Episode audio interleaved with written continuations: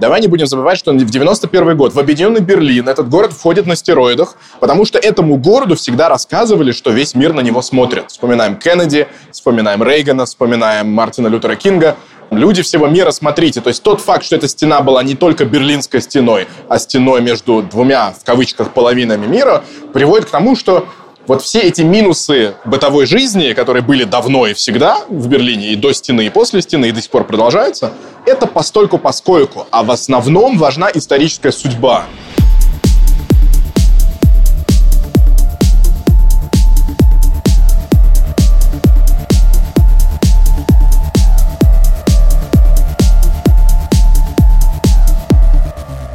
Всем привет! В эфире канцлер и Берхайн – Ваш любимый подкаст про снег, мрак, полное отсутствие витаминов. Как отогреть свое сердце в зимнем Берлине не знает мой соведущий Алекс, потому что он из зимнего Берлина свалил. Где ты? Да я где? Я в Боне. Снега нет, а грусти много. И вообще, твои шутки что-то из выпуска к выпуску становятся все более депрессивными. Это не шутка вообще. Это мой некий крик отчаяния и скучания по тебе. Потому что в первый раз мы записываемся на расстоянии. И я тут поставил компьютер на то место, где он обычно сидит, чтобы создать себе некую иллюзию, что он тут рядом, но на самом деле это его нет. Я тебе в следующий раз бумажную бороду оставлю, чтобы ты ее наклеил еще на лаптоп.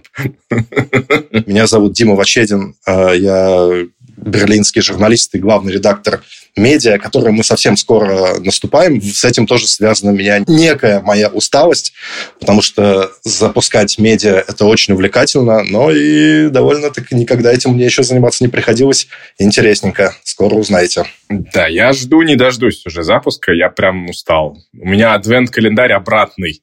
Я закрываю там дверцы каждый день, который проходит, пока не откроется это городское медиа, наконец-то. И я тоже тут, хотя я в Бонне. Алекс Юсупов, я соведущий, соавтор и политолог, которому платят зарплату за то, что он работает в немецких политических структурах, из-за чего меня отправили в Бонн, потому что, несмотря на то, что славная эпоха столичности этого города уже позади, тут еще осталась куча министерств, много всяких важных людей, событий. Ну, вот поэтому я вещаю отсюда. Спасибо, Дима, что ты меня поставил лаптопом прямо именно туда, где я обычно сижу. Очень приятный, знакомый вид в окошечке.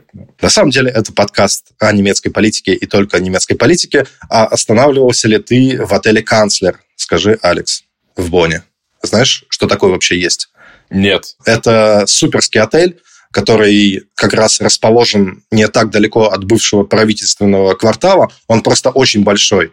Он с 70-х годов не обновлялся, ну, я там был, может, года 4-5 назад, то есть там какая-то такая позолота, эти старые панели, похожие на с красного дерева, какие-то такой шик 70-х, темные, очень такие как бы дубовые какие-то вырезанные детали, эти телефоны с дисками.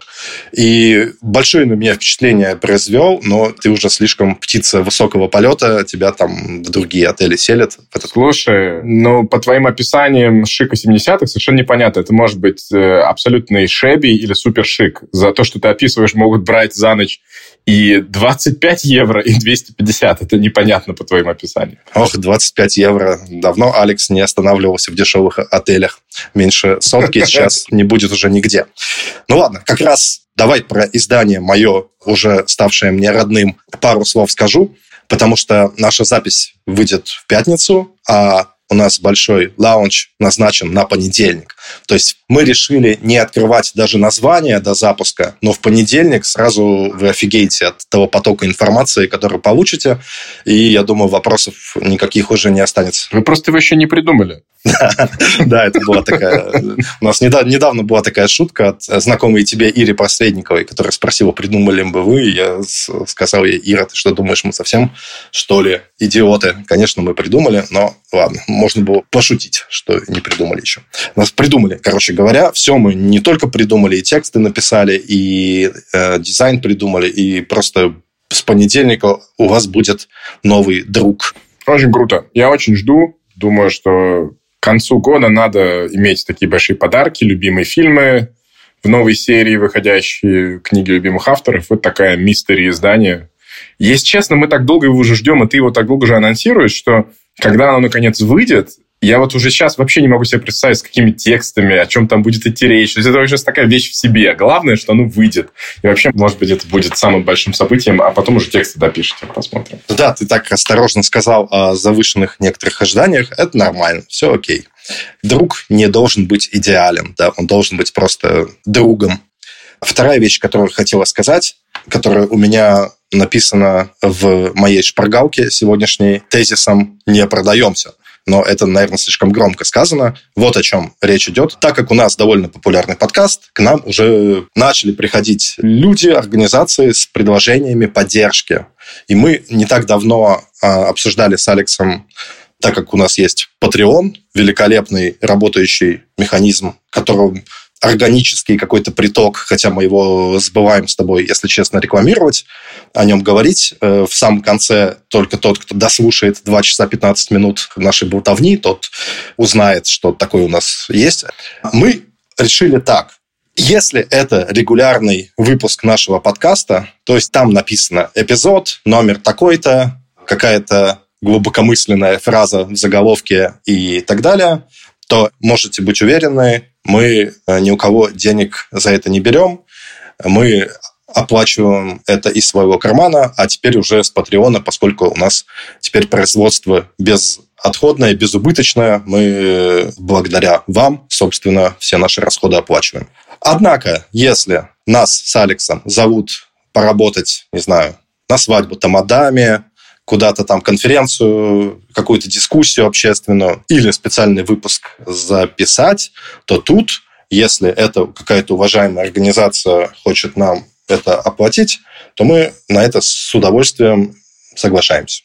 Бесконечно приятно видеть и патронов новых приходящих, и верных наших патронов, и патронес и растущую аудиторию. У нас там по этим независимым измерительным сервисам хорошие показатели. Нас там начали себе забирать другие подкаст-платформы, радио, типа радио Сахарова. Ну, в общем, есть спрос на тот контент, который мы делаем. Более того, мне кажется, есть спрос на тот стиль, который у нас с тобой сложился, такого доверительного, не очень заумного, но в то же время спокойного разговора европейской и конкретно немецкой политики, и поэтому к нам же приходит именно за этим стилем. Иногда приходит реально с просьбой поговорить о какой-то теме, которой мы либо сами не успеваем говорить, либо мы должны к ней отдельно подготовиться. И это, конечно, такие спецпроекты, на которые хочется выделять время, потому что это и есть, по сути, та миссия, которая придумалась с самого начала канцлера Берхайна, освоение немецкой повестки общественной, политической русским языком и такая одомашнивание, да, скажем, всего вот этого происходящего для тех, кто слушает на русском. И поэтому есть и могут быть спецпроекты. И у нас вот есть первые прецеденты, когда приходят э, организации, и мы с ними обсуждаем. Им интересно именно, чтобы мы, как канцлер Берхайн, поговорили о какой-то теме именно для них. Ну и вот это я считаю спецпроектами, и то, как ты говоришь, это такие отдельные выведенные за скобку прожекты, которые никаким образом не влияют на наш основной продукт, создаваемый из комьюнити, с подсказками о темах, с факт-чекингом, с ошибками. Я тоже накопил уже кучу ошибок, которые мне прислали с нашего прошлой записи, за что я очень благодарен, потому что некоторые из них я бы никогда сам не поправил. Мне очень важно, э, чтобы мы оставались таким grassroot овским проектом, который живет вот именно э, комьюнити. Поэтому вот у нас будет такая разделилка. Основной проект будет всегда собственный, standalone. Спецпроекты мы будем, естественно, и транспарентно описывать и оговаривать с теми, кто хотел бы с нами сотрудничать. Да, мне кажется, что такие вот особые проектики, они еще нужны нам с тобой для того, чтобы немножко выходить из нашей зоны комфорта. Поскольку мы сидим тут на кухне, лясы точим, пьем чаек и совершенно расслабленно себя чувствуем.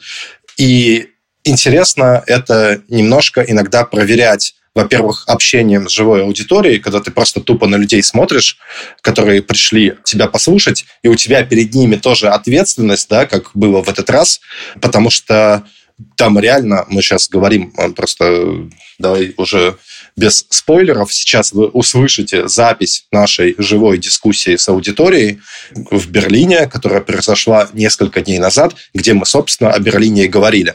И там просто стульев не хватило, тоже, наверное, я даже не знаю, сколько там людей пришло, ну, условно, там 100 150 люди стояли, звук был не очень хороший, не по вине организаторов, просто никто мне кажется, не рассчитывал на то, что люди будут слушать метров со ста нас, потому что ближе там стулья стоят и не подойти. А, поскольку я там просто диджейл еще потом, я слышал, что звук был э, отличный.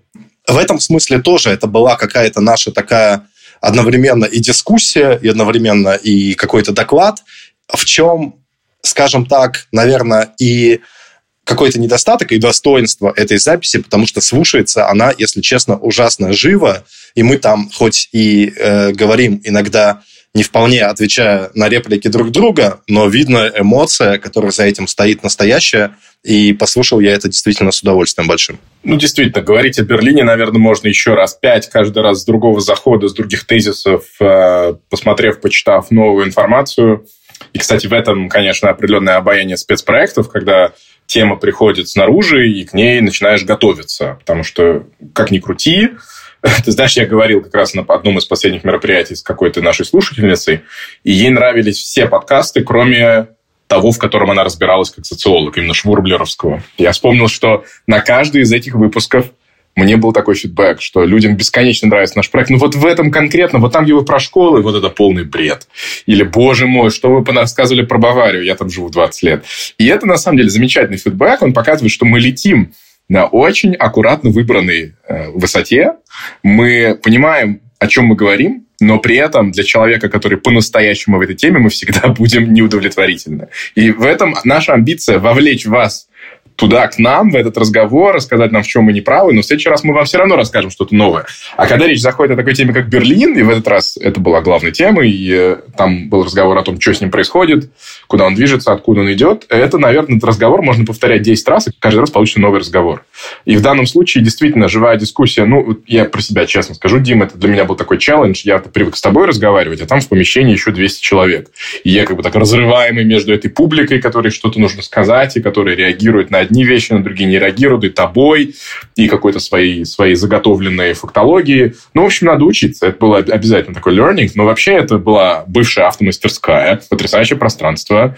Это все называется Драгонер Ареаль, рядом с Мерингдамом, кто знает Берлин культурное пространство, сохранившееся в волну приватизации, хотя э, правительство хотело, это бывшая вообще прусская военная кавалерийская э, часть, которую правительство хотело продать за жирные денежки и на этом что-то поиметь. Но его отбили культурные другие активисты, там много чего происходит. И вот в этом э, части этого пространства, в этой автомастерской команда ЦИСРа, это Center for Independent Social Research – такая важная берлинская неправительственная организация под э, эгидой руководством и в восхищением э, Лены Штайн проводила Urban Confest. Ты, Дим, был на Urban Confest в прошлом, а я нет. Это был мой первый, поэтому я просто скажу, что для берлинского ивент-календаря это большое событие. Э, я такого формата и качества ивентов, ну, не помню. Я, конечно, сейчас с ребенком, став отцом, мало стал ходить на такие тусы, но он кон, потому что он конференция с претензией на научность, выполненные претензии, действительно, там люди, занимающиеся городом, мобильностью, урбанизмом, обществом, но он и фест, фестивальный, поэтому тебе дали подиджеить, и много чего там еще культурного было. Ну, ты про это сам, наверное, лучше сам скажи. Да, ну и как все мероприятия, собственно, Лены Штайн, на которых я был, там какое-то ощущение такой уюта и домашности, как будто вот пришел в гости к друзьям, и сама Лена такая расслабленная, там бегает и танцует активно. Короче говоря, я был уже в Челябинске, это можешь себе представить на Urban Confest когда-то еще, господи, в другой жизни. Но я тут на самом деле должен сказать, вау, я тут, у меня тут челюсть отвисла, как ты искусно выкрутился из спорного утверждения о том, что наши подкасты нравятся всем, кроме специалиста по тому вопросу, по которому конкретный подкаст которому конкретный подкаст посвящен. Потому что, скажем так, выкрутиться было не очень э, просто, в смысле обернуть это в какое-то достоинство, но у тебя получилось, и я такой, вау, это круто. Перед запуском нашего издания, я уже пять минут о нем не говорил, и, видите, уже начинаю нервничать, э, что о чем-то говорит. Э, конечно, хотелось поговорить про Берлин, Поэтому мы и предложили конфесту организаторам поговорить про Берлин. Естественно, нам важно было и было прикольно, что люди могут послушать это совершенно бесплатно. Я подозреваю, что часть публики пришла на концерт группы Айгел, которая потом выступала, но тут грех э, на это как-то жаловаться. Можно только немножко позавидовать, потому что отличная группа, чего тут говорить. мы встретились попробовать поговорить на тему, которую даже раньше с Алексом и не обсуждали, а это приход консервативной власти в Берлин, который осуществился весной, консервативного мэра, неожиданный приход, ну, там по многим причинам. В общем-то, кстати, прочитайте в нашем этом издании, я тоже написал там большую статью про мэра. И, в общем, эта дискуссия была вызвана неким опасением за будущее города. Как так? Еще год назад, вы помните, если нас давно слушаете, с каким мы настроением э, разговаривали про овечки, про пчел на крыше собора, про какие-то квир-тусовки, на которые выделяются деньги, и вдруг внезапно, не то, что это все закончилось, в каком-то виде это продолжается, да, но мы сейчас обсуждаем строительство автобана, строительство каких-то ультрасовременных ну или не очень таких ультрасовременных средств коммуникации, как поезд на магнитной подушке, что в ней современного, если честно, чуть ли не сто лет технологии, да, или Олимпиады. Вот как бы кто мог год назад подумать, что нас туда занесет. И, конечно, это надо было обсудить, это надо было немножко отрефлексировать, тем более и э, городской мэр Кай Вегнер, э, человек, прям скажем, достаточно консервативный, гетеросексуал, когда такое было в э, Берлине. Поэтому, собственно, обсудить это с Алексом, ну, сам Бог велел. Ну и э, все, стартует наша дискуссия на сцене и заканчивается вопросом, что вообще значит эта фраза «консервативный мэр». Ты вот прямо сейчас за эти пять минут его четыре раза назвал консервативным. Я понимаю, что для тебя это как-то подстрочником идет как ругательство, да? Но этот термин очень непонятный. Вот мы, наверное, попробуем с него начать и закончим вопросом, что это такое вообще, с чем это едят в берлинском именно контексте. Ну что, поехали? Поехали.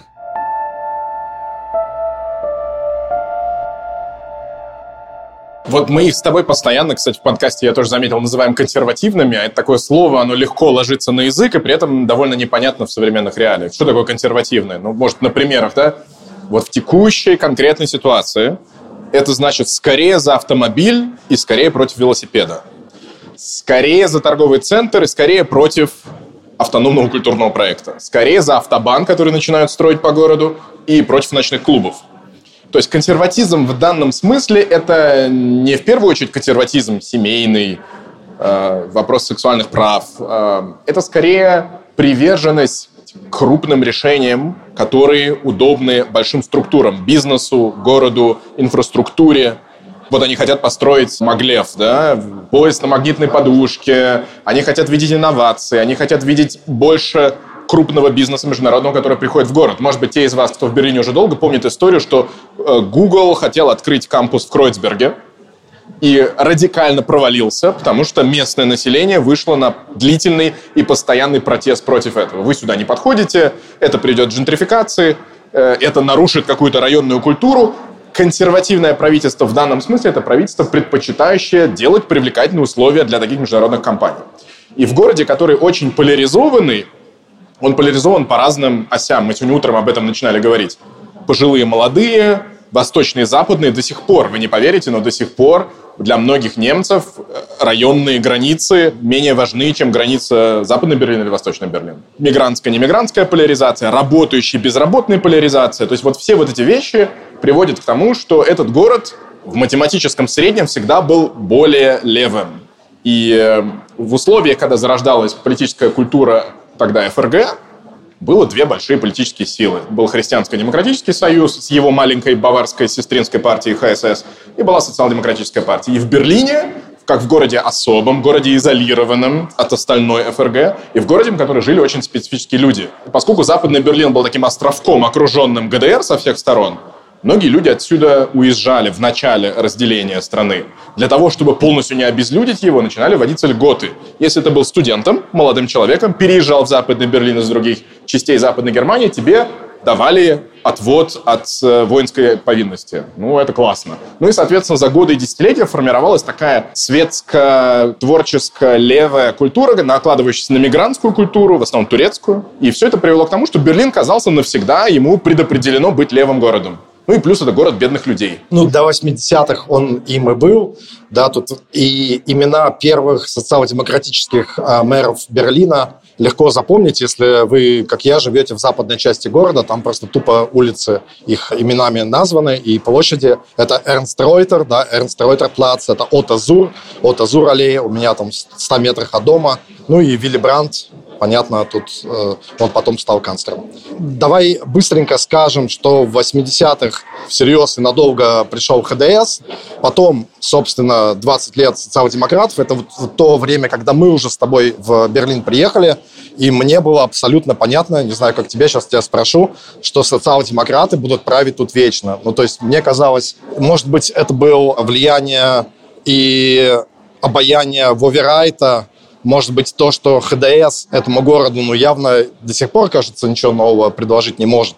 Да, Вегнер победил не из-за своих заслуг, а из-за ошибок предыдущих властей, да, из-за невероятно плохо проведенных выборов и так далее. А в данном случае, почему мы можем легко назвать эти новые власти консервативными, просто из-за центральной фигуры мэра. Что это вообще за человек? Это что, берлинский человек, да, по своему как бы типажу? Мне сразу хотелось сказать, слишком быстро слетело у меня с уст, он же из Шпандау, да, но Не, ну, как бы... слушай, но это, это включается твои центровые какие-то стереотипы по отношению к тем, кто живут не внутри S-банринга, да? Нет, это... просто кто этот тип, кажется, Берлин э, журнал делает эти невероятно успешные мемы про Берлин, да, там, где про районы города, где у каждого района какой-то там собственная характеристика, и только Шпандау, так как они настолько чудаки, да, настолько как бы уже не Берлин, а просто сами по себе, что там пишут Шпандау. И это, блин, немножечко подходит к нашему уважаемому мэру. Кстати, хочу вас спросить, кто вас до сегодняшнего дня знал его имя? Поднимите, пожалуйста, руки. Смотри, не так много, это буквально четверть. И это абсолютно нормально, я вам скажу. Берлин такой город, что здесь имя мэра знать не обязательно. Да и, в общем-то, традиции называть его мэром, это, мне кажется, чуть ли не я ее ввел, ну или как бы потому что логично, да, потому что люди пытаются называть его, э, господи, бургомистром, это по-немецки региранда бюргомайстер, да, управляющим бургомистром, но черт побери, давайте называть вещи своими именами, мэр... Не, подожди, у региранда бюргомайстер, то есть правящий бургомистр, есть очень хорошая история, очень берлинская. Во всех других крупных городах Германии вы встретите сокращение ОБ. Это не тампон, это обербюргомайстер. Он всегда сокращается вот так. Как бы старший бургомистр, потому что бургомистров обычно бывает много. Регированный бургомайстер возникла, потому что советская оккупационная администрация отказалась признавать мэра Западным Берлином полноценным мэром, потому что они Западный Берлин не очень хотели признавать, и было несколько попыток его так э, себе во время берлинской блокады как-нибудь э, забрать. И поэтому Берлин придумал себе специальное отдельное название, которое вроде бы крутое, его по-английски, знаешь, как протокольно переводят, когда он едет Lord Mayor, вот он называется на международной конференции, что он лорд. Какой он лорд? Но поскольку ему советская оккупационная администрация не дала называться как нормальному немецкому мэру, это придумали. Поэтому в данном смысле я с тобой не согласен. И я с тобой еще более фундаментально согласен. Кай Вегнер за долгие годы наконец-то типичный берлинец.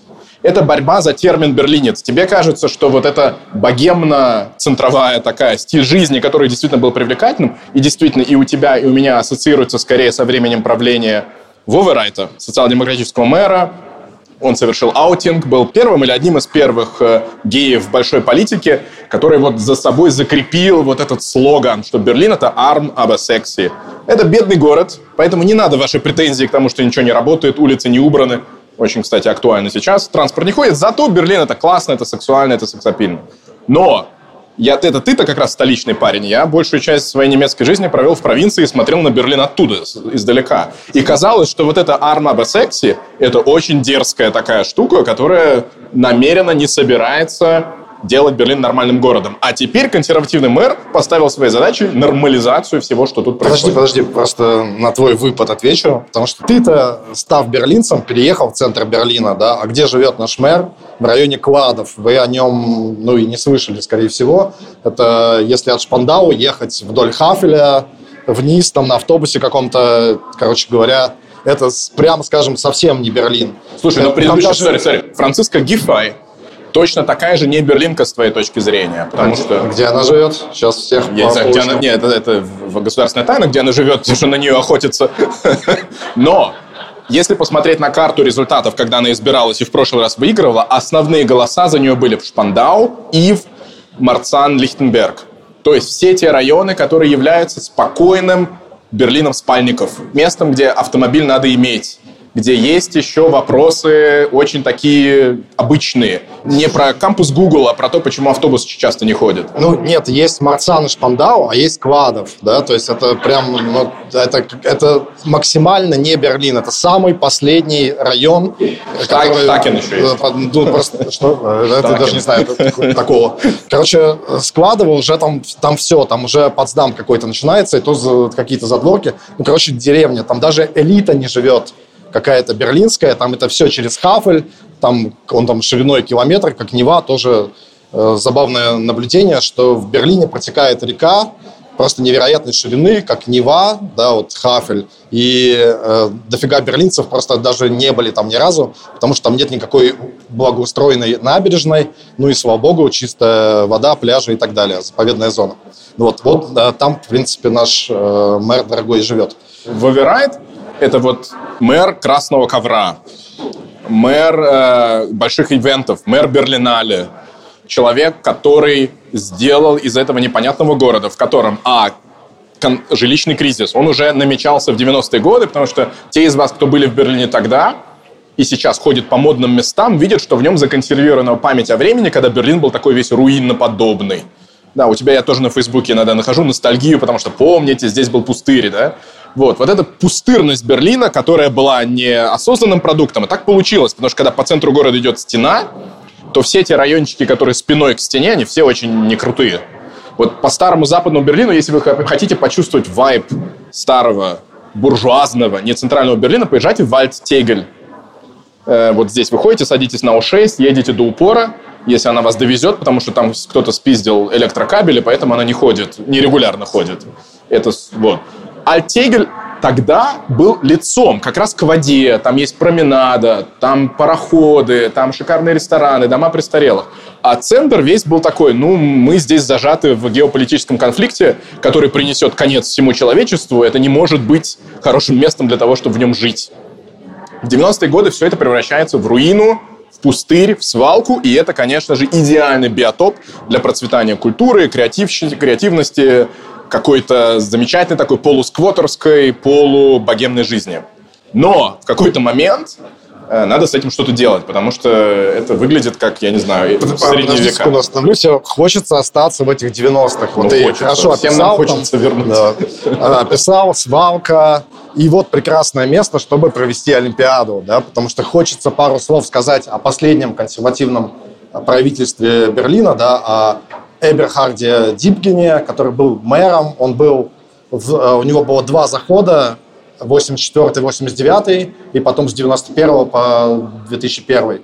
И тут супер неудачник, да, поскольку он, ну вот в этом большое, с 84 по 2001 17 лет, 15 из этих 17 лет он был мэром, кроме 89-го, как раз когда стена рухнула, да, то есть это, я не знаю, с чем-то сравнить ты... Чуваку реально не повезло. Да, ну, то есть, грубо говоря, он реально, можно, можно сказать, что много для этого делал, но, допустим, сомневаюсь, ладно, не то, что много для этого делал, но это, это тот самый момент, величайшая точка в жизни берлинского мэра. Э, рушится стена, воссоединение городов, и он как бы на правильной стороне истории, да, то есть он э, приглашен, ну, как бы, это же западный Берлин расползается, да, а не как бы такой вот небольшой участок, окруженный стеной, не знаю, какой-то остров, который вечно подвергается угрозе военного вторжения и так далее, и вдруг он побеждает. Время показывает, что этот путь развития был правильным. И, блин, как раз на этот момент его смещают, и возле стены позировал с красным шарфиком, кажется, да, вашим социал-демократическим приколом. Э, Вальтер Момпер такой был тоже не самый удачливый мэр, прямо скажем, и, в принципе, тоже каким-то его новатором, прогрессистом назвать не хочется, консерватор еще тот.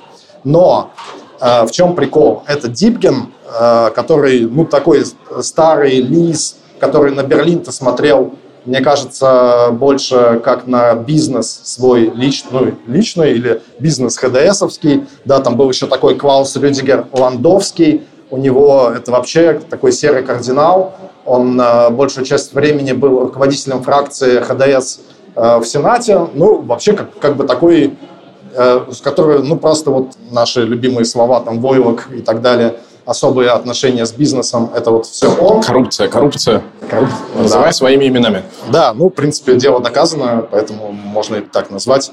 Кажется, они и осуждены были за это. И они решают провести в Берлине Олимпиаду. Сейчас, с нашей точки зрения, э, кажется, ну, вот, типа в 91 году они решили, мы воссоединились, давайте теперь Олимпиаду. Кажется, ну, бред, идея супер провальная, ничего не получится. Но я просто же в Питере вырос в 90-е, а у нас там тоже э, в 90-е планировали Олимпиаду провести. Да ладно? Да, по этому поводу даже у группы Текила Джаз есть песня «Зимнее солнце». Один ответ на это есть, когда-то, может, будет здесь Олимпиада. Да, да, да. Ну вот, и мы тогда, то есть я вот ребенком живя в Питере, смотря на вот это пустыри, да, вот там тоже все нормально было с разрухой, и мусор на улице валялся и все такое. И я, тем не менее, верил, что Олимпиада может к нам прийти почему-то.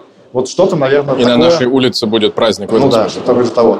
Что-то вроде того, а, наверное, а, думал и Дипкин, наш мэр. Но сейчас бы кто вспоминал про эту Олимпиаду, только две причины про нее вспоминать. Первое – это то, что сейчас просто супер модный по нынешним временам логотип, такая желтая морда медведя улыбающегося или какая-то очень крутая.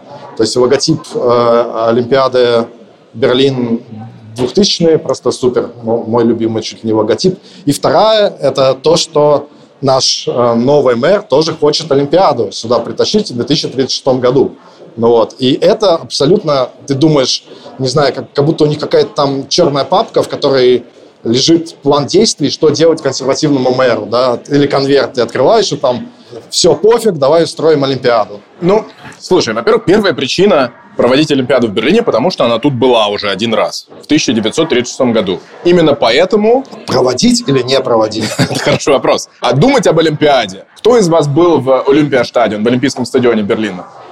Вот, ну не, не все. Есть время, сходите, словите вот этот э, рифеншталевский вайб э, «Триумфа воли».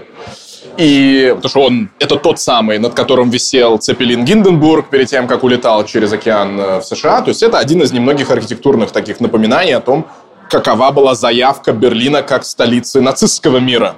Естественно, попытка перезаписать эту память щекочет, не буду говорить какой орган, щекочет амбиции любого нового мэра. Я думаю, не только консервативного.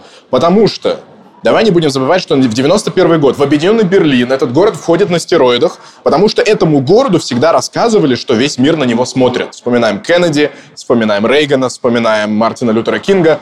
Люди всего мира, смотрите, то есть тот факт, что эта стена была не только берлинской стеной, а стеной между двумя, в кавычках, половинами мира, приводит к тому, что вот все эти минусы бытовой жизни, которые были давно и всегда в Берлине, и до стены, и после стены, и до сих пор продолжаются, это постольку поскольку, а в основном важна историческая судьба. И вот сейчас, 2023 год, какая историческая судьба у Берлина? Он окей, это я знаю, ты считаешь, что он центр мира, я считаю, что он по пути в такую нормального типа европейскую столицу. Что, что такое нормальная европейская Смотри, столица? он дорожает. То есть Берлин до сих пор единственная континентальная столица, которая дешевле среднего арифметического по стране. Это не потому, что он так придуман, а потому, что он нагоняет. Он все еще нагоняет вот это разломанное, непонятное историческое прошлое 20 века. Это первое. Второе. По населению Берлин приближается к 4 миллионам абсурд берлинской истории в том, что у него уже было 4 миллиона, у него уже даже 4,5 миллиона было. Он уже к 5 готовился в первой половине 20 века. И поэтому у него происходит такое, как бы, знаешь, задержанное развитие, которое сейчас нагоняется, а оно всегда идет за счет старожилов, бедняков и людей, которые хотят жить вне вот этого гиперстресса сверхпроектов. А, вы все наверняка были, я думаю, на Потсдамер Плац. Кому он нравится? Смелые шесть с половиной, ну окей, десять с половиной человек подняли руки. Потсдамер Плац, который, я так подозреваю, не нравится тем, кто руки не подняли, или вы там не были, это и был сверхпроект. Вот смотри, как выглядит берлинский сверхпроект. Он задумывался как сращивание сердца Берлина, потому что центр имперского Берлина, кайзерского Берлина был именно там. Может быть, вы видели рядом с этими корейскими воротами, которые подарила разделенная Корея, какая амбиция? Одна страна объединилась, вторая разделенная дарит подарок, что мы тоже хотим, как вы. Там стоит вот этот зеленый светофор. Кто видел этот зеленый светофор? Вот. Этот зеленый светофор – это первый светофор в Европе. В Великобритании был раньше на пару лет, это первый. Он очень тупо светится своим красным и зеленым не в попад реальным светофором, поэтому не, не водите машину на Постзамрплац, можете попасть в аварию. Но это напоминание того, что это был центр. Берлин был второй по населению в мире. Берлин был третий по площади в мире. Sony Центр вот этот шатрообразный купол Sony центра, который виден, кстати, лучше всего от главного вокзала, пойдите, сходите. Это не просто шатер, это гора Фудзи. Sony подарила его как напоминание, что и наша страна была преступником, и наша страна идет в какое-то светлое будущее. А как выглядит это Потсдамерплац сейчас? Абсолютно тупое, непонятное, разбитое, неудобное, неприятное место. Вот судьба мегапроектов Берлина. Поэтому нормализация Берлина выходит на первый план. Да, тут две вещи у меня есть э, заметить. Во-первых, особенность Берлина в том, что очень много из того, что здесь построено, служит не по прямому назначению. Да? Э, строили, построили в ГДР электростанцию, сейчас там клуб Бергхайн. Да? И поуспешнее как бы электростанции, прямо скажем. Построили аэропорт, ну, там, Темпельхоф, да, сейчас там, не знаю, место, где запускают воздушных змеев, да. То есть можем себе представить, что будут, будет с этими объектами, в которые, которые будут построены для Олимпиады. Какие-то, наверное, тоже там, не знаю, клубы притоны откроют, но это скорее, я, э, скорее, наверное, плюс этой идеи, типа ничего не пропадет в этом городе. И второе. Sorry, я тебя спровоцирую, пока мы не ушли. Вот он, Вегнер, за, затвитил, что а представляете, 2036 год, Олимпиада, и в Olympiastadion фашистский входит израильская команда. Это была бы вторая победа над Третьим Рейхом. Вот у тебя какое чувство вызывает вот этот твит. У меня чистый кринж. Я хочу убежать и стереть вообще все, что это можно было. А, опять у меня изо рта срывается какой-то... Слышу мамин голос, как она говорит, Вегнер – человек без высшего образования. Да, это правда. Это человек без высшего образования, который получил какой-то там учился на продавать страховки малому бизнесу, да, и по менталитету он, если честно, если вы послушаете его там трехчасовое интервью э, в подкасте «Юнгкунд Наив», да, не сильно далеко, честно говоря, оттуда он ушел. Ну вот, э, поэтому, что мы как бы от него в этом смысле будем ожидать, но тоже, тоже снобами быть в этом смысле не хочется.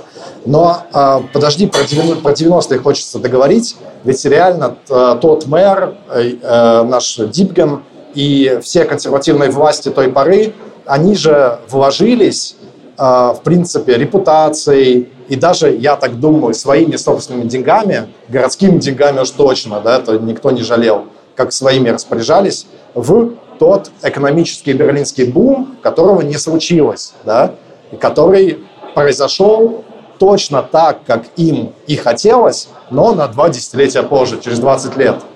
И это очень интересно, потому что, блин, э, как бы вот от откуда этот оптимизм, которому сопутствовал, э, и тут не только Олимпиаду захочешь провести, не знаю еще чего тут, вообще, не знаю даже, что тут больше Олимпиады, межгалактический какой-то съезд чего-нибудь, да, потому что действительно все тебе говорят, что этот город очень быстро станет центральным, важнейшим, самым крутым. Этот классный мегаломанский, удивительный для 95-го, что ли, года арт-проект, когда они Рейхстаг накрыли покрывалом.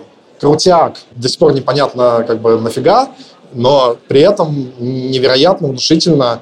Надо же, ничего похожего с тех пор сделано не было. Просто удивительно. То есть они все правильно понимали. Они понимали, что берлинская земля – это золотая земля, что город должен выкупать дома, там районы, неважно, сколько это все стоит, просто потому что потом это будет гораздо дороже, да. И они, собственно, это и делали, да, распоряжались, сделали, придумали, так как инвестиции в город что-то не очень шли, они такие, ну ладно, сами станем инвесторами, придумали банк, который находился в земельном управлении, тоже принадлежал земле Берлин, с очень, кстати, тоже прикольным логотипом. Там такие лучи как бы поднимаются. Просто этот э, банк, понятно, нет его уже, все, разорился, банкрот. Ну вот, а логотип остался. И интересно подумать, в чем была как бы ошибка. Расчет-то был правильный, но в чем был провал, так сказать? Германии не нужна столица. В этом была ошибка. Они подумали, что наступил тот момент, когда страна будет готова, во-первых, получить новый центр, а это сопряжено со всеми вот этими историями, с прощением долгов, с э, долгими инвестициями. До меня только недавно дошел смысл вот этой конституционной статьи. В немецкой конституции описаны задачи немецкого государства. И одна из этих задач – это гарантия равноценности уровня жизни по всей стране. То есть немецкое государство официально обязано вкладывать деньги, чтобы ваша жизнь, живите вы во Фленсбурге или в Константе, живите вы в Дрездене или вы живете в маленькой деревне в Айфеле, были равнозначные. У вас не должно быть плохого интернета в одном месте, а в другом хорошего. Путь до почты и аптеки должен быть примерно одинаковый и так далее и тому подобное. Что это значит? Немецкая конституция хочет, чтобы вы не уезжали с того места, где вы родились, потому что все везде одинаково хорошо представление о столице, которая становится галактической, замечательной центром не только страны, но и мира, не попадает в эту государственную идеологию. И я недавно перечитывал споры 40-х годов о том, где будет столица. И вообще-то альтернативным предложением был Бону был Франкфурт. И даже Франкфурт проиграл Бону. Извините, кто был в Боне? Ну вот и, и как вам? Ну, там дача Аденауэр, там все понятно. Дача Аденауэр. Ну вот. То есть даже в сравнении Бон и Франкфурт выиграл Бон. А если бы было сравнение Бон и Берлин, Бон бы выиграл точно, потому что у меня такое ощущение, что идея национальной столицы не попадает в политическое ДНК. Слушай, очень с тобой соглашусь, в 90-е не попадала, а сейчас почему-то попало. Сейчас? Сейчас немцы привыкли, ну то есть вот эти живущие в маленьких городках немцы за последние два десятилетия, они привыкли к тому, что у них есть столица, что столица это круто, что круто, что это такой ёбнутый город, что этим можно гордиться, ну вот, и этим есть... можно пугать детей, которые себя плохо ведут, что в итоге попадешь в Берлин, и все, твоя жизнь сойдет. Мне кажется, это тоже, уже, это тоже уже уходит. И эти пуговые, ну, в каких-то там, не знаю, деревнях отдаленных, может, и осталось, но понятно, что Берлин – это место где, куда надо ехать в погоне за шансом каким-то, за, за удачей. Но сейчас, то есть, все-таки, я с тобой соглашусь, прикольно придумал, что в 90-е столица Германии была не нужна, но Берлину и, можно сказать, э, прямо скажем, Воверайту удалось убедить Германию, что столица, столица э, им нужна. И именно такая, какая вот она есть, и какую он во многом ее придумал. Ну, я все еще не уверен, насколько большинство немцев, не живущих не в Берлине, убеждены, что им нужен именно такой Берлин, но он уже органично вплелся в имидж Германии и в а, понимание. подожди, э, забыл еще сказать. Э, с чего-то они тоже считали в 90-е, что у Берлин будет невероятно быстро расти население. Да? Потому вот эти... что они смотрели на свою историю, где у них почти было 5 и больше, и считали, что все, политический конфликт прошел, естественно, мы вернемся туда, где был рост начала века. А то эти 2 миллиона, которые там приедут, жители маленьких городков, ну, то есть просто, э, понятно, не к тебе вопрос, да, но вопрос довольно логичный. То есть это к тому, что они даже думали, мне кажется, в 90-е, что к концу 90-х там будет уже 6 миллионов жить, какие-то такие совершенно невероятные, где, блин, они должны были эти люди разместиться, да, мы сейчас же жилищный кризис невероятного масштаба в Берлине, людям жить негде. Тогда вообще полгорода в развалинах лежало, как бы, ну, 6 миллионов населения в два раза больше, отлично. Ну, то есть какие-то расчеты были, прямо скажем, сумасшедшие. Да, мне кажется, жилищный кризис, кризис общественной администрации, то есть все, что связано с управлением делами и по безработице, и по э, мигрантам и беженцам, и со здоровьем, и с детсадами, и со школами. Это все рассчитано на город, который, в общем-то, не растет. И ресурсы для инвестирования в такую мощную динамику которая привела бы Берлин к 5 миллионам, она подразумевает, что вся страна начинает на это складываться. Берлин все еще получает деньги от других федеральных земель, но впервые начал выходить в профицит. Он долгие годы и десятилетия приносил общему бюджету минус. И долгие годы было очень смешно, потому что если смотрите на национальную статистику по бюджету и экономическому росту, вы вынимаете из него Берлин, как будто его нет, и Германия становится более богатой страной. Это тоже несколько абсурдная ситуация, потому что если вы увидите там Париж или Лондон или Мадрид, из этой статистики понятно, что эти страны обеднеют. И мне кажется, недооценили тот масштаб вложений, который нужен, чтобы выйти на точку ноль. То есть сколько всего нужно нагнать из этого сложного 20 века, чтобы начать вот так динамично расти. А вокруг этого образовалась культура, в том числе, которая этому сопротивляются. То есть здесь действительно более высокий показатель по безработице. Здесь действительно более высокий показатель малооплачиваемых или то, что называется прикарных рабочих мест. Здесь плохо все с вертикальной мобильностью. Здесь есть феномен, что люди, достигающие либо возраста определенного, либо детей рождающие, либо карьерного роста, начинают уезжать. Потому что Берлин не дает им тех же перспектив для вертикальной мобильности, которые им дает другая какая-то территория в той же Германии. Плюс есть все минусы. И с точки зрения вот того шпандауского, классического, старомодного берлинца, Берлин пытается совместить в себе столицу мира и при этом отставание по основным показателям обычного немецкого города. И вот в разрыве между этими двумя видениями мы все живем. Когда я слышу шпандауский классический берлинец, у меня волосы встают дыбом, Алекс, честно тебе скажу. Они считают Но... себя берлинцами, а не тебя, поверь мне. Да, в этом сомнений нет как раз. А, тут еще интересно то, что экономический рост начался в Берлине тогда, когда Берлин привык и научился выживать без этого экономического роста. В тот момент, когда уже все, уже был имидж э, города, в котором нет экономического роста, да, он типа бедный, сексуальный, творческий. Навсегда в долгах.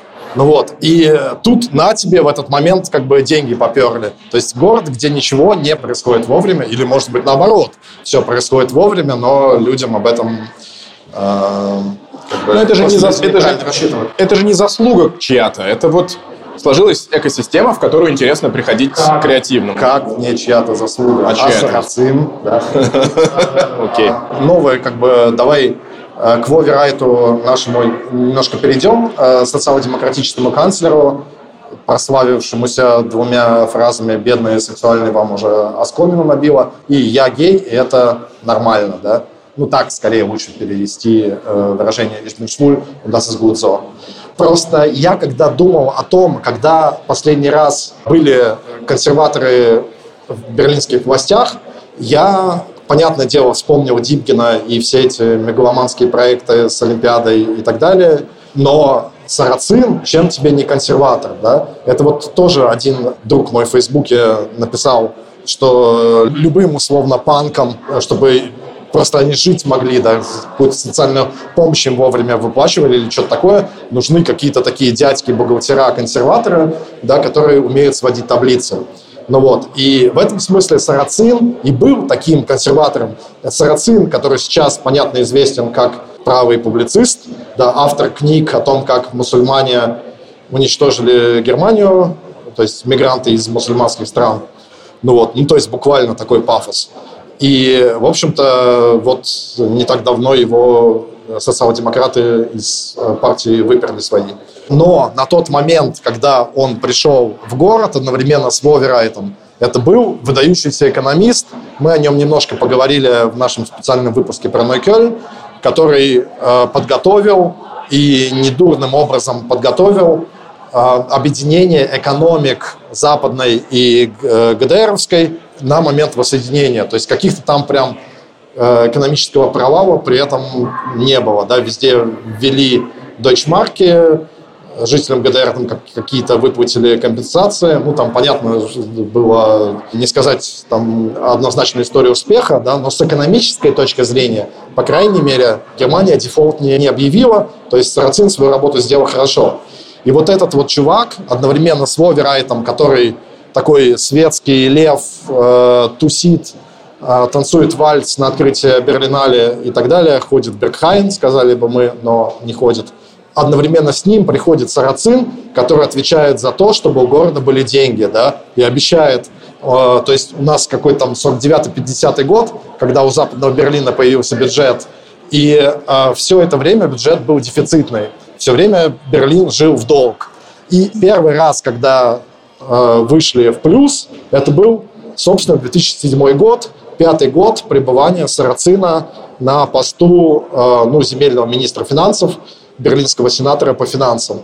И э, я почему так долго как бы о нем говорил? Потому что это непосредственно тема нашей сегодняшнего как бы дискуссии, да. То есть вот есть Ваверайт, который может как бабочка порхать, человеку, у которого всегда хорошее настроение. А почему у него всегда хорошее настроение? Потому что там сидит этот э, угрюмый как бы дед Сарацин, который не получает от Берлинского сената за, свои, за свою работу ни копейки, да, он отказался от зарплаты, там пытался от Deutsche Bank получить, там какая-то мутная немножко история, но не суть. Он пришел, сказал, нафиг мне зарплата, я идеалист, я как бы за державу, мне обидно. И в рабочее время он исправляет берлинский бюджет, а в свободное время, вот мы подкаст записываем, да, а он считает, сколько продуктов можно купить в супермаркете на 4 евро, которые положены получателю социального пособия на еду да, там 4 евро 25 центов или что-то такое, и он готовит там себе на эти 4 евро завтрак, обед, ужин какой-то там невероятно. Да, это делает для того, чтобы люди не пытались жаловаться, что этих денег не хватает. Это же он не, не по доброте душевной делает. Ну да. Это ну, не, и... не советы домохозяйки, а это типа заткнитесь и будьте довольны тем, что вам платят 4 евро в день. Ну да, и когда вот он покатился по этой дорожке, да, и все на него смотрят как на придурка, потому что если ты миллионер, то слышать, что вот вам 4 евро в день, радуйтесь, можно купить замечательные, не знаю, там картошки килограмм, и что там еще, и колбасы там какой-нибудь 100 грамм, то это как-то не очень хочется. И это тогда, когда наша э, кухонная психология, да, когда он почувствовал себя непонятым, что его не понимают, его какие-то великие идеи не принимают, и потом вот через два года уже э, знаменитая книжка вышла, ну, которая, по крайней мере, сделала его богаче раза в три, несмотря на топ-менеджерские доходы в прошлом. Как тебе так, вот эта вот связочка? Потому что когда Сарацин окончательно ушел на мигрантов обижать и считать, сколько там картошка стоит в супермаркетах, он в оверрайт как раз и покатился тоже в свою сторону, а именно решил, что он уже сам классный бизнес-менеджер, и вляпался в эту историю с аэропортом, где он был ну, руководитель наблюдательного совета, глава, да, и, собственно, в оверрайт и аэропорт это были практически синонимы. И этой истории можно было абсолютно э, избежать на любом этапе. Просто частному бизнесу хотя бы как бы было много желающих аэропорт в городе построить, он запустился бы уже в каком-нибудь там 2010 году. В общем, консерватор э, занялся своими какими-то безумными как бы, проблемами, мир, начал мир спасать, перестал быть консерватором, по сути, да, перестал быть практиком. И вот идеалист как бы поплыл и натворил всякой фигни. Слушай, ну я хочу не посоглашаться. Точнее, во-первых, я не уверен в том, что хозяйство, что город, особенно столица, должен быть в профиците. Вот просто мне кажется, что нормальная столица имеет право не зарабатывать денег, как городской бюджет. Ты потому что начал с экономики, а закончил городским бюджетом. В Германии есть пирамидальная система хозяйственных единиц. То есть вы можете жить в деревне, и эта деревня может быть в банкроте. А деревня слева не в банкроте, деревня справа не. А ваша деревня в банкроте. Это возможно. Есть деревни, которые настолько в банкроте, что у них Landkreis, следующий уровень районного администрирования, отнимает права собственного бюджетирования. Говорит, вы что-то, ребята, деньгами не умеете распоряжаться, давайте я буду визировать ваш бюджет, я буду решать, где вам строить детские площадки, нанимать ли вам Bademeister ов в ваш бассейн, чтобы не тонули ваши дети. То есть есть представление о том, что каждый кирпичик, из которого построена вот эта пирамида, должен теоретически быть в состоянии зарабатывать свои деньги на свой бюджет. Это очень идеологизированная вообще концепция.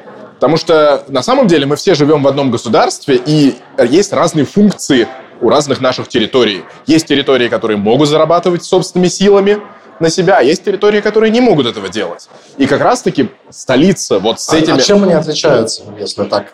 Не, ну есть, есть территория, в которой, смотри, город Некарс-Ульм. Знаешь такой город? один из самых замечательных для жизни гор- городов Германии, потому что там прописана корпоративная ставка Audi.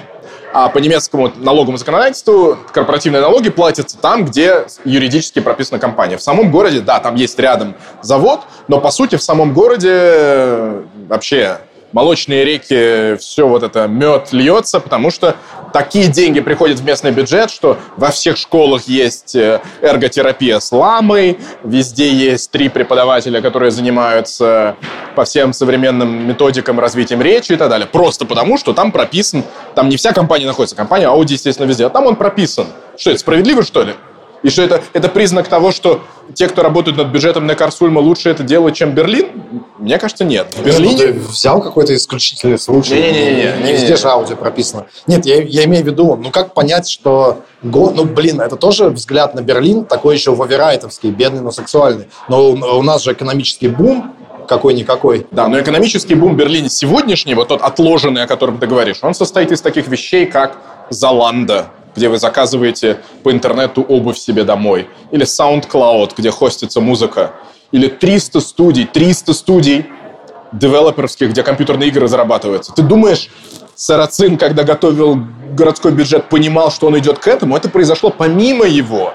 Никак с ним не связан тот факт, что сюда начал приходить Google и Facebook и так далее. Это никак не связано с дисциплиной или недисциплиной в городском бюджете. Подожди, ты рушишь мою картину мира абсолютно. То есть я всегда считал, что Сарацин молодец, что он вывел... Нет, он, он молодец, потому что на фоне экономии он действительно начал то, что немцы называют отрезать старые косы, то есть расходы, которые, особенно в Берлине, который объединялся, были чрезмерные. Там на балансе состояли спортивные объекты из ГДРовского времени, там было персонал, который, знаешь, там была целая каста водителей и вахтеров, которые состояли на городской службе. Вообще это нечеловечно их увольнять, но с точки зрения вот такого финансиста, который подводит баланс, он сейчас зачем мне вахтеры в мире, где я могу поставить камеру наблюдения? С этой точки зрения, конечно, молодец, но мне все-таки кажется, что функционал Берлина заключается не в том, чтобы самому зарабатывать на себя деньги. Особенно, если у него претензия на Олимпиаду, на Берлинале, на другие выставки, за которые, на ярмарки, за которые начинается активная борьба. И я не уверен, что с такой же концепцией подходит там, к Парижу, к Мадриду и к похожим странам. Вот это вот, э, подожди, две абсолютно разные вещи. Во-первых, ты сказал, если у него претензия на Олимпиаду и Берлинале, это вселенная между. Берлинале это понятно, да, Берлинале это левацкий политический, самый политизированный кинофестиваль такого уровня в мире, да. Понятно, что он проводится в Берлине. Он зарабатывает Но Олимпиада... деньги, он зарабатывает деньги не из берлинского общества, а из мирового общества люди приезжающие. Смотрите, посмотрите статистику развития отельного дела. Кстати, одна из экономик, которая привела к экономическому буму. Количество гостиничных коек удвоилось за последние, по-моему, лет 10.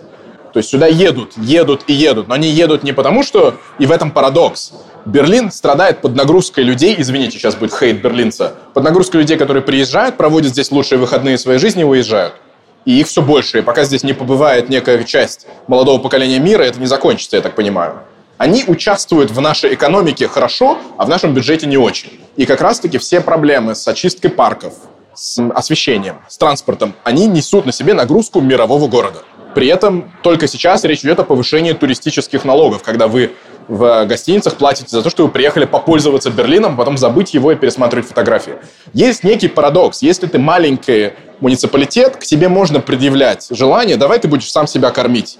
А если ты такого типа город, тем более город, в котором такое количество людей, зависящих от социальных выплат, которым от этих туристов ни холодно, ни жарко, такое количество детей, такое количество иностранцев – то в них ты сначала должен вкладываться годами и десятилетиями, пока не начнут приносить тебе какую-то выгоду. Да слушай, тут я с тобой согласен, просто извини, что я к словам цепляюсь. Я про Олимпиаду, да, ты просто сказал, что, ну, типа, городу, у него есть амбиции там Олимпиаду провести.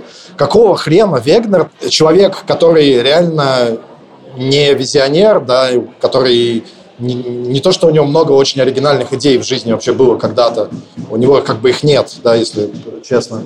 Он ляпнул, что, ну, не ляпнул, там, окей, они там придумали у себя в кабаке каком-то консервативном, что вот нам нужна Олимпиада, не знаю, может быть, им Дипген там дал отеческий совет, у меня не получилось, у вас получится, фиг знает. Но это не, не означает, что Берлину нужна Олимпиада, да.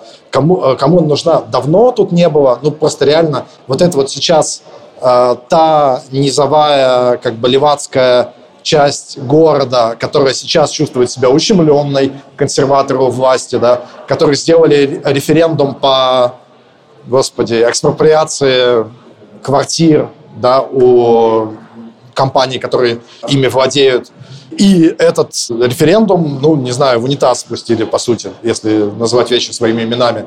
Это как бы сотни тысяч, по меньшей мере, людей, которые недовольны.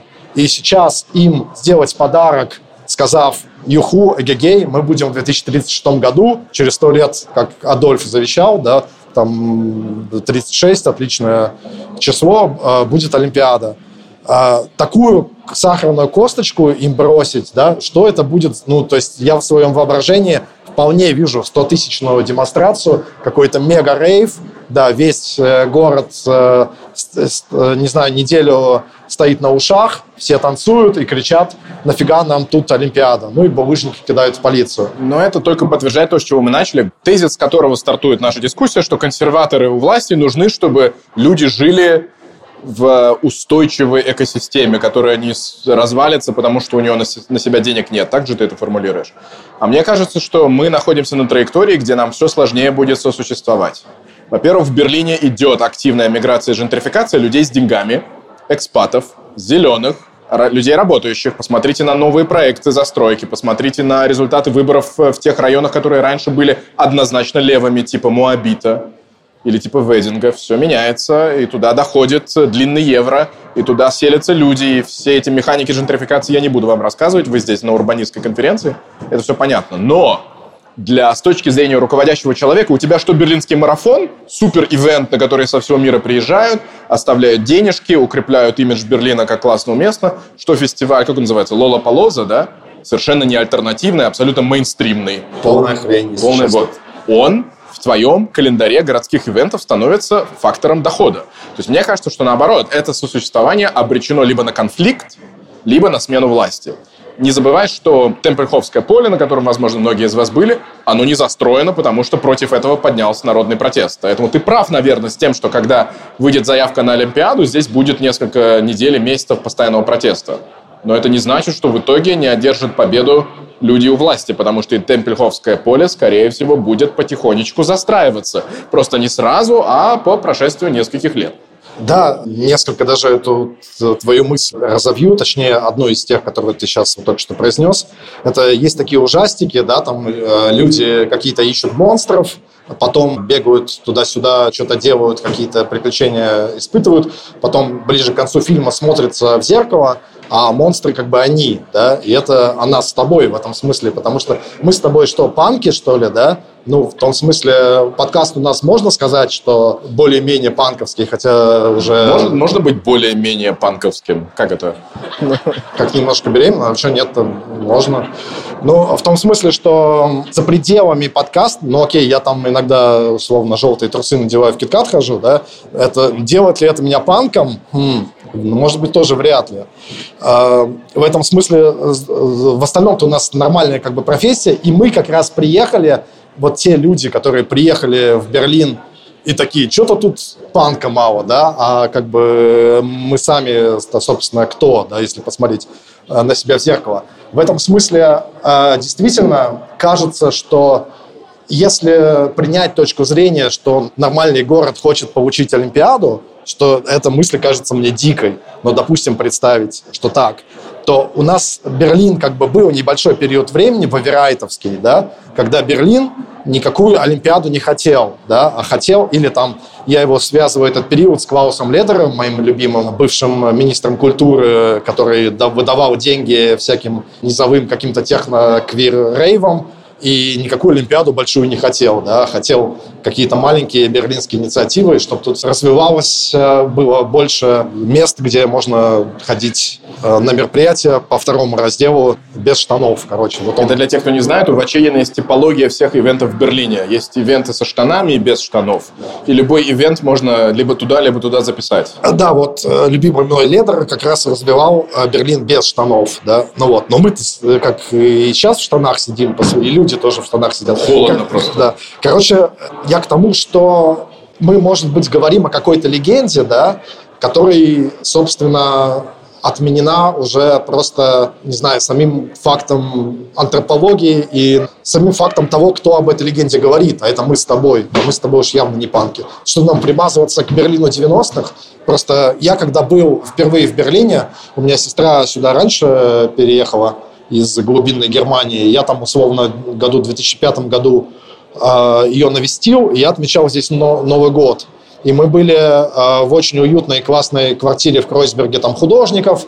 Они там платили, не знаю, 100 евро, там двухэтажная квартира там камин горел, какие-то все стены были исписаны, да, и мы сидим там, пьем шампанское, и очень хорошо там. А тогда были зимы очень снежные, вот как сейчас, и было супер холодно, и снег везде лежал. И тут они, все эти художники, в 11 вечера подрываются, поехали на нелегальный рейв. Сейчас бы я как бы сказал, чем мы час назад не поехали, да? А тогда я подумал, с какого хера? Ну ладно едем куда-то, там автобусы плохо ходят, приезжаем на какой-то там промзону, заброшенный завод, там строительный вагончик такой, такое подсобное как бы помещение, в которых живут гастарбайтеры на российских стройках такого плана. И там нелегальный рейв. И там как бы оттуда вот движняк и музыка. И я туда только зашел, и меня сразу облили рыбным супом каким-то. Я туда сразу вышел. Может быть, сейчас я тоже заценил бы это место, э, так как я свои взгляды пересмотрел под стечением обстоятельств, когда в Берлин переехал. Но тогда мне это ужасно не понравилось. И там стояла просто громадная железная бочка, в которой люди, похожие на бездомных, как бы, а на деле, наверное, какие-то супер креативный класс берлинский, полили какой-то мусор, какие-то доски, которые они на этой стройке нашли. И мы стояли, как нью-йоркские бездомные, вот так держа руки и грелись. И это был мой Новый год в Берлине. То есть это было, ну, панк-панк, да, прикольно прикольно сейчас об этом рассказывать. Но, типа, мне тогда это понравилось, не понравилось, да и сейчас бы, наверное, не понравилось. А сейчас пошли бы, условно, Бергхайн, где хороший дизайн, хороший свет, вкусно пахнет, приятно на ощупь, в общем, и таких проблем уже давно нет. Сколько раз уже объявлялась смерть Берлина? Варшава объявлялась новым Берлином, Лейпциг объявлялся новым Берлином. то есть этот жанр, что Берлин закончился, есть новый Берлин, он тоже уже классический.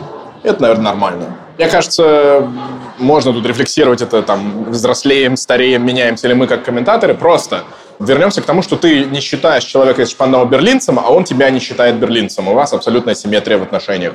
И, возможно, есть некая золотая середина между особенностью этого города по отношению к креативщикам, к неформалам, просто к бедным людям, проведите день на берлинских вокзалах. Если хотите жесткача на Остбанхофе или на Банхофцо, если нет, хотите на главном вокзале, зайдите в привокзальную миссию. Вы поймете, насколько Берлин за счет своего континентального положения и железнодорожных связей на восток, это, по сути, восточноевропейский город.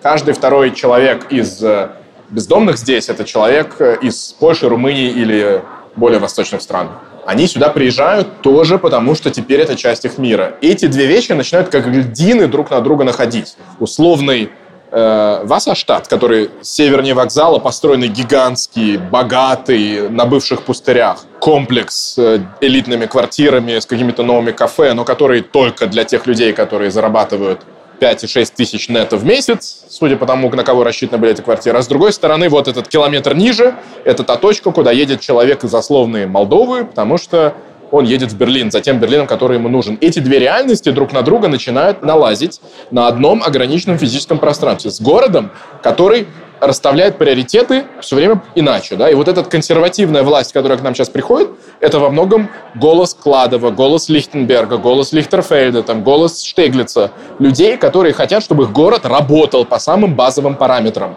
Работа по базовым параметрам – это скучные вещи. Это автобус, это освещение, это школа, это бассейн. Это не вещи, которые делают из этого города вуверайтовский рай для любого креатива. И я думаю, этот конфликт – его не избежать. Мы только видим, как он начинает очерчиваться. Какой-то реванш окраин или спальных районов. Реванш сказать. людей, которые здесь жили до того, как начали приезжать такие, как мы с тобой.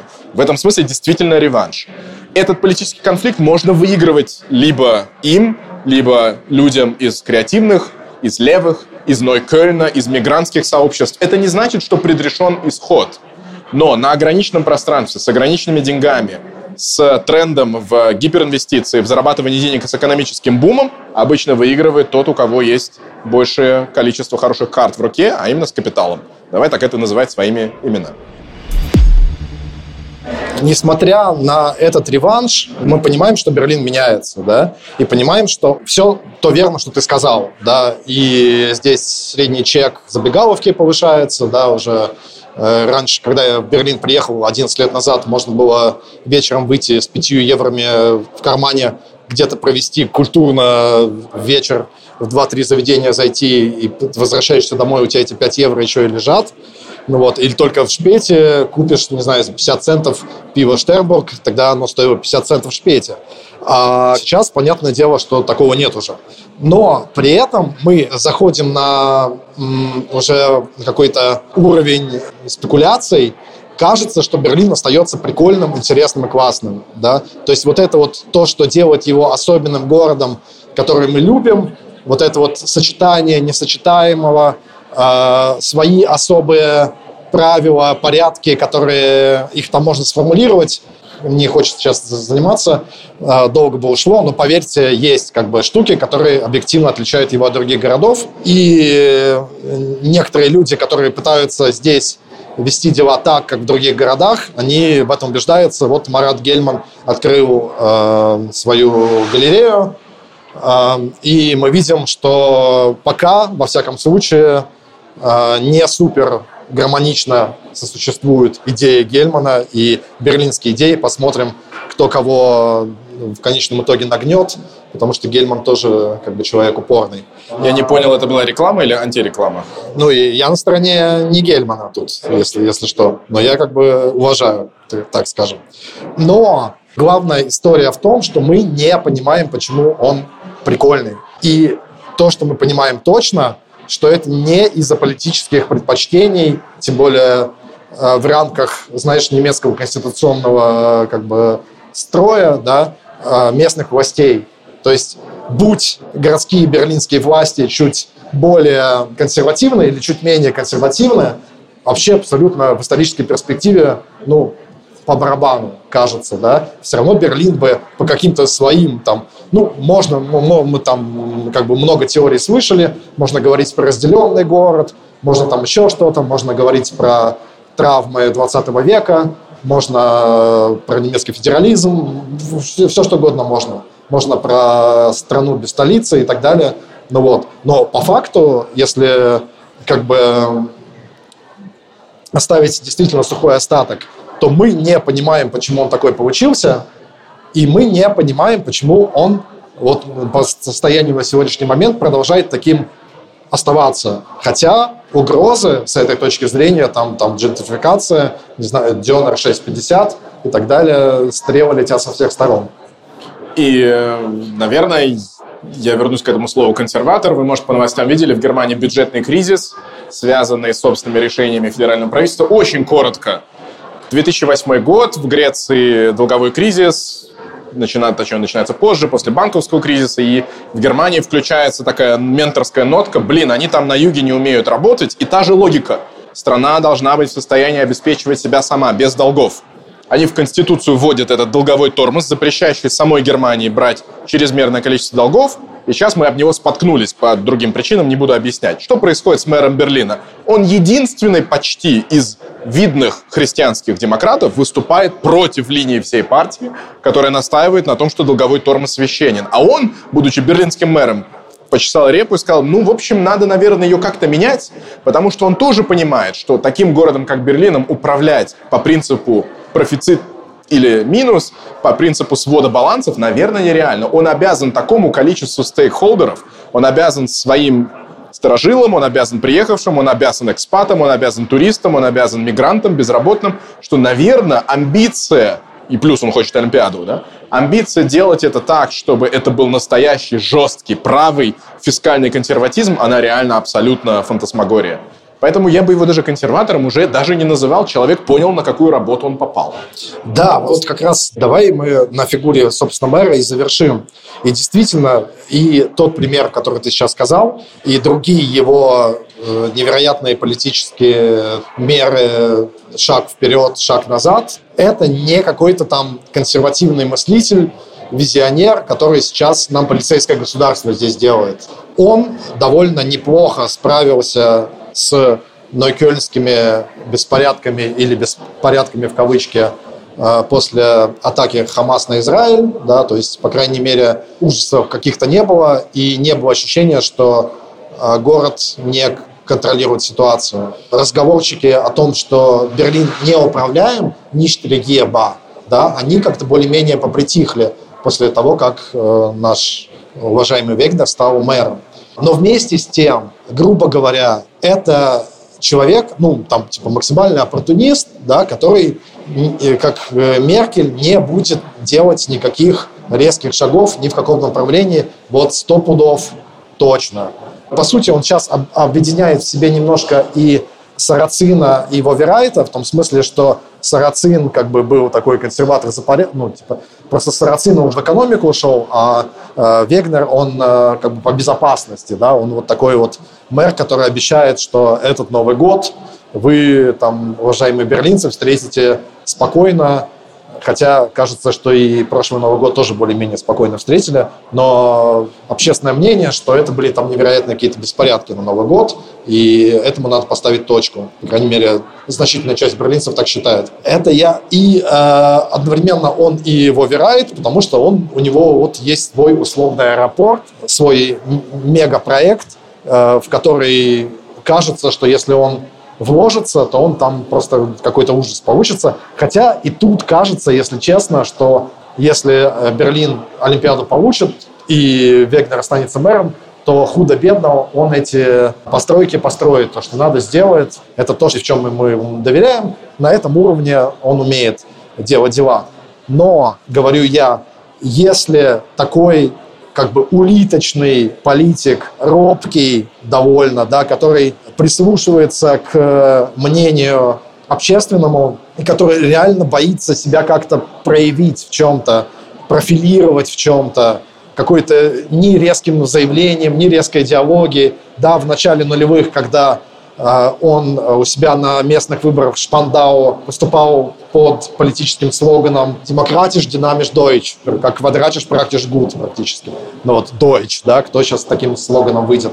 Ну вот, и поэтому его записали в правые политики, но, очевидно, сильно правым он не был, просто время было такое. Ну вот. Так вот, если эту немецкую вольницу и немецкий пан, о, не немецкую, а берлинскую вольницу и берлинский панк сможет разрушить вот этот вот э, мэр Улитка, то спрашивается грош ей цена, да, то это такой как бы картонный домик, которого, если честно, не жалко. Вот о чем и моя как бы надежда и э, мысль, что нет, такой политик такого типа с этим ничего как бы не сделает, поскольку он существует просто отдельно немножко от города и, и отдельно немножко от горожан. Это парадоксальная просто ситуация, она забавная. Если вы посмотрите рейтинги городских властей в Берлине, они херовые. Как бы берлинцы не любят свои городские власти, но они не любят их никогда.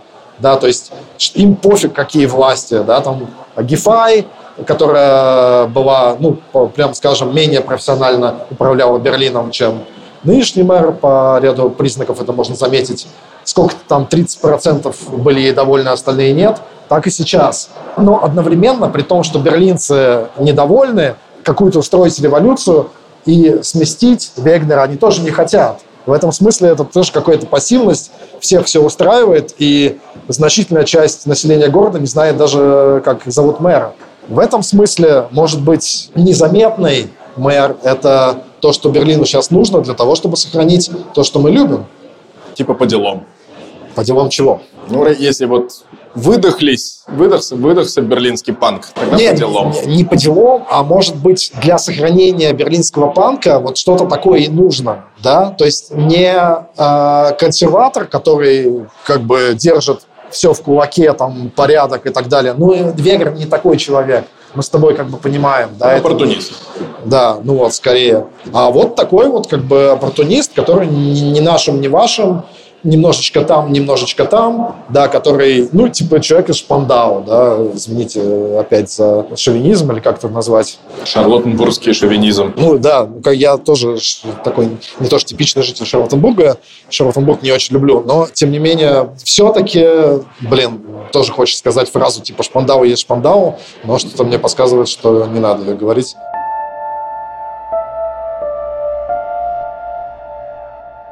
Мы заканчиваем, да? Или вопросы есть еще? Да, здравствуйте. А мне интересно, какой ваш любимый район и почему? Так, вопрос э, любимый район и почему? Да. Давай, Дима, признайся наконец-то. Я 11 лет назад, когда переехал в Берлин, я жил год в Пранцлауэрберге.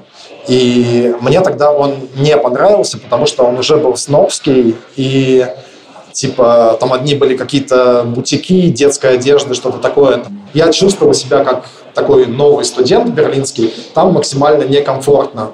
Ну, просто потому что было просто дорого все очень. Хотя мое мнение с тех пор поменялось, но тогда я был как бы настроен почему-то антипранцлауэрбержски. И я снял фильм, когда в киношколе учился, что типа пранцлауэрбержцы настолько охуели, тогда еще беженцы приезжали 2015 год, что они построили вокруг своего района забор, как Берлинскую стену, и отделились от прочего Берлина. И типа во, все, во всем, это такой научно-фантастический фильм был на 20 минут. Прям научно. Ну, научно.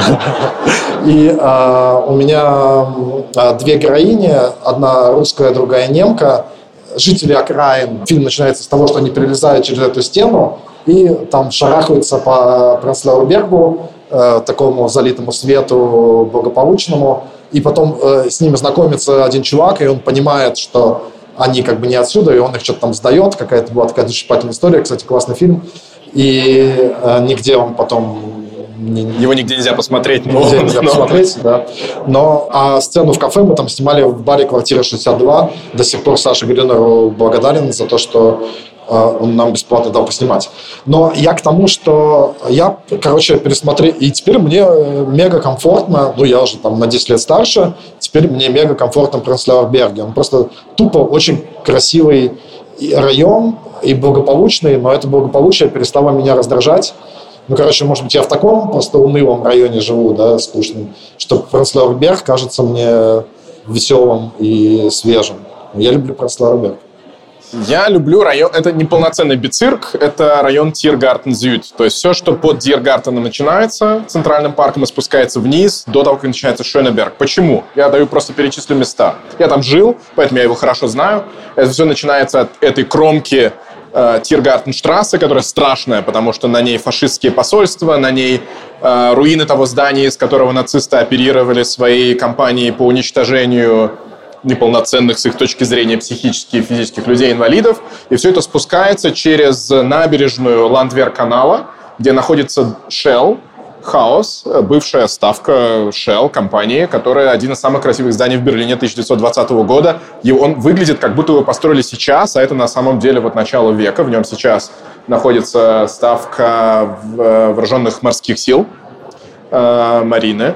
Потом вы переходите через речку и приходите в Люцуштюпхен. Это замечательная настоящая берлинская кнайпа. Вот Дима не любит кнайп, а я на зло в нашем последнем подкасте мы об этом говорили, пошел в такую хорошую кнайпу в Моабите, но это прям здорово. Там сидят немецкие алкоголики, там можно курить, там дешевое пиво до сих пор. Вот, этот Люцуштюпхен, туда раньше приходили офицеры из находящегося через канал Бендлер-блок, где Министерство обороны на встречу с секс-работницами, которые до сих пор стоят в последнем историческом отрезке, где есть уличная секс-работа в Берлине.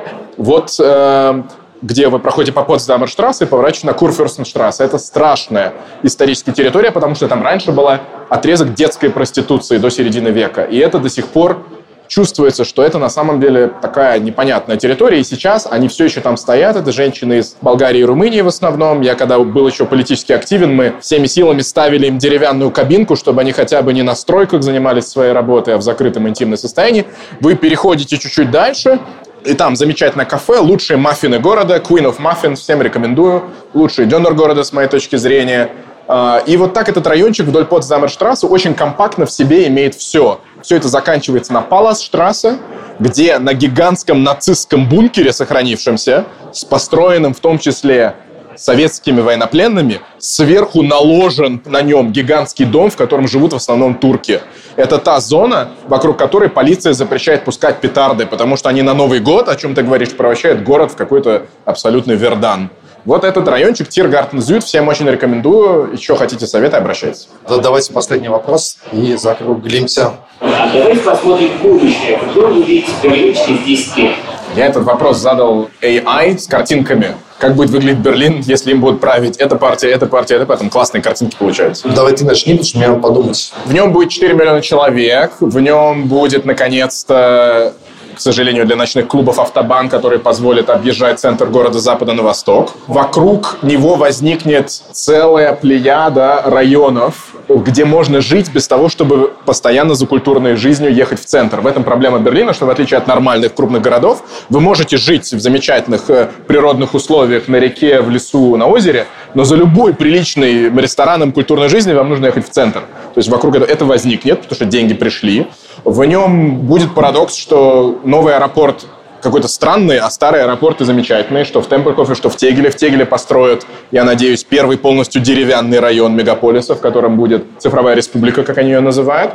А в Берлине дадут право голосовать на местном уровне всем иностранцам, неважно, граждане ЕС или нет, и они на местном уровне будут из-за этого много движухи устраивать, которая сохранит вот эту панковость, я думаю. В Берлине, возможно, получится ну, скажем, улучшить свое авиасообщение, потому что один из городов, который хуже всего подключен к миру по разным, в том числе, между прочим, почему это так?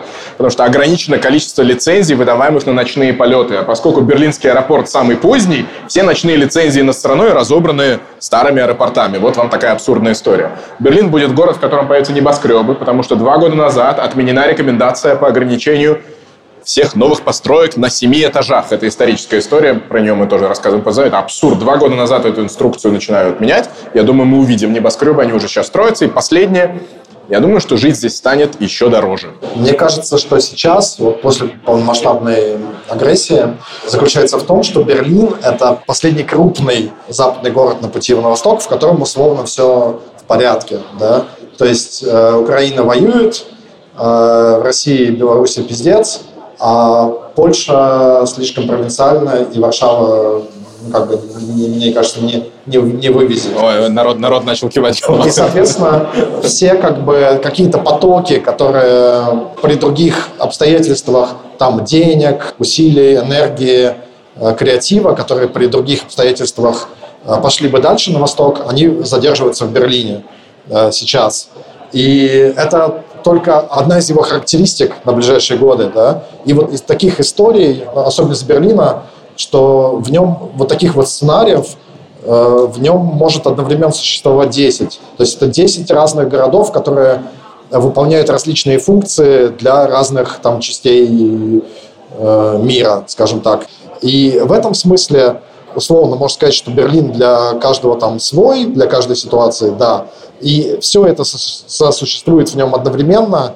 И плюс еще вот это вот берлинское умение, то, что тут как бы эти среды, эти баблы абсолютно не смешиваются друг о друге, никто ничего не знает. Мы тут сидим в соседнем здании, не знаю, что-то тоже делают траву выращивают, а может быть там еще более классный симпозиум какой-то, мы о нем не знаем, они не знают о нас ничего. И это все тут прекрасно вот существует, и э, это будет продолжаться. Этот выпуск войдет в историю как выпуск, где ты задисел Шпандау и Варшаву одновременно. Я очень люблю Варшаву, просто, ну, типа, не Берлин. Окей. Ну все. А с вами были Дима Ваченин, редактор неизвестного берлинского СМИ. Да, я надеялся, сегодня мы не придется представляться. И Алекс Юсупов, э, человек с бахотным голосом, лучший знаток немецкой политики Эва во вселенной. На этой сцене. Ну вот, такая дискуссия у нас получилась, э, не доведенная до полного конца. Мы будем возвращаться к теме, что происходит в Берлине, я думаю, регулярно. Спасибо большое за поддержку от э, ассоциации, от Феррайна, как говорится немецком, «Квартира». «Квартира» — это знаменитый немецкий институт, это такой гражданский игрок, клуб активистов ЛГБТ, защитников интересов квир-людей, занимающихся разными вопросами, проблемами и транс, и интро людей, личностей, у которых сейчас и в российском, и в немецком контексте есть за что бороться.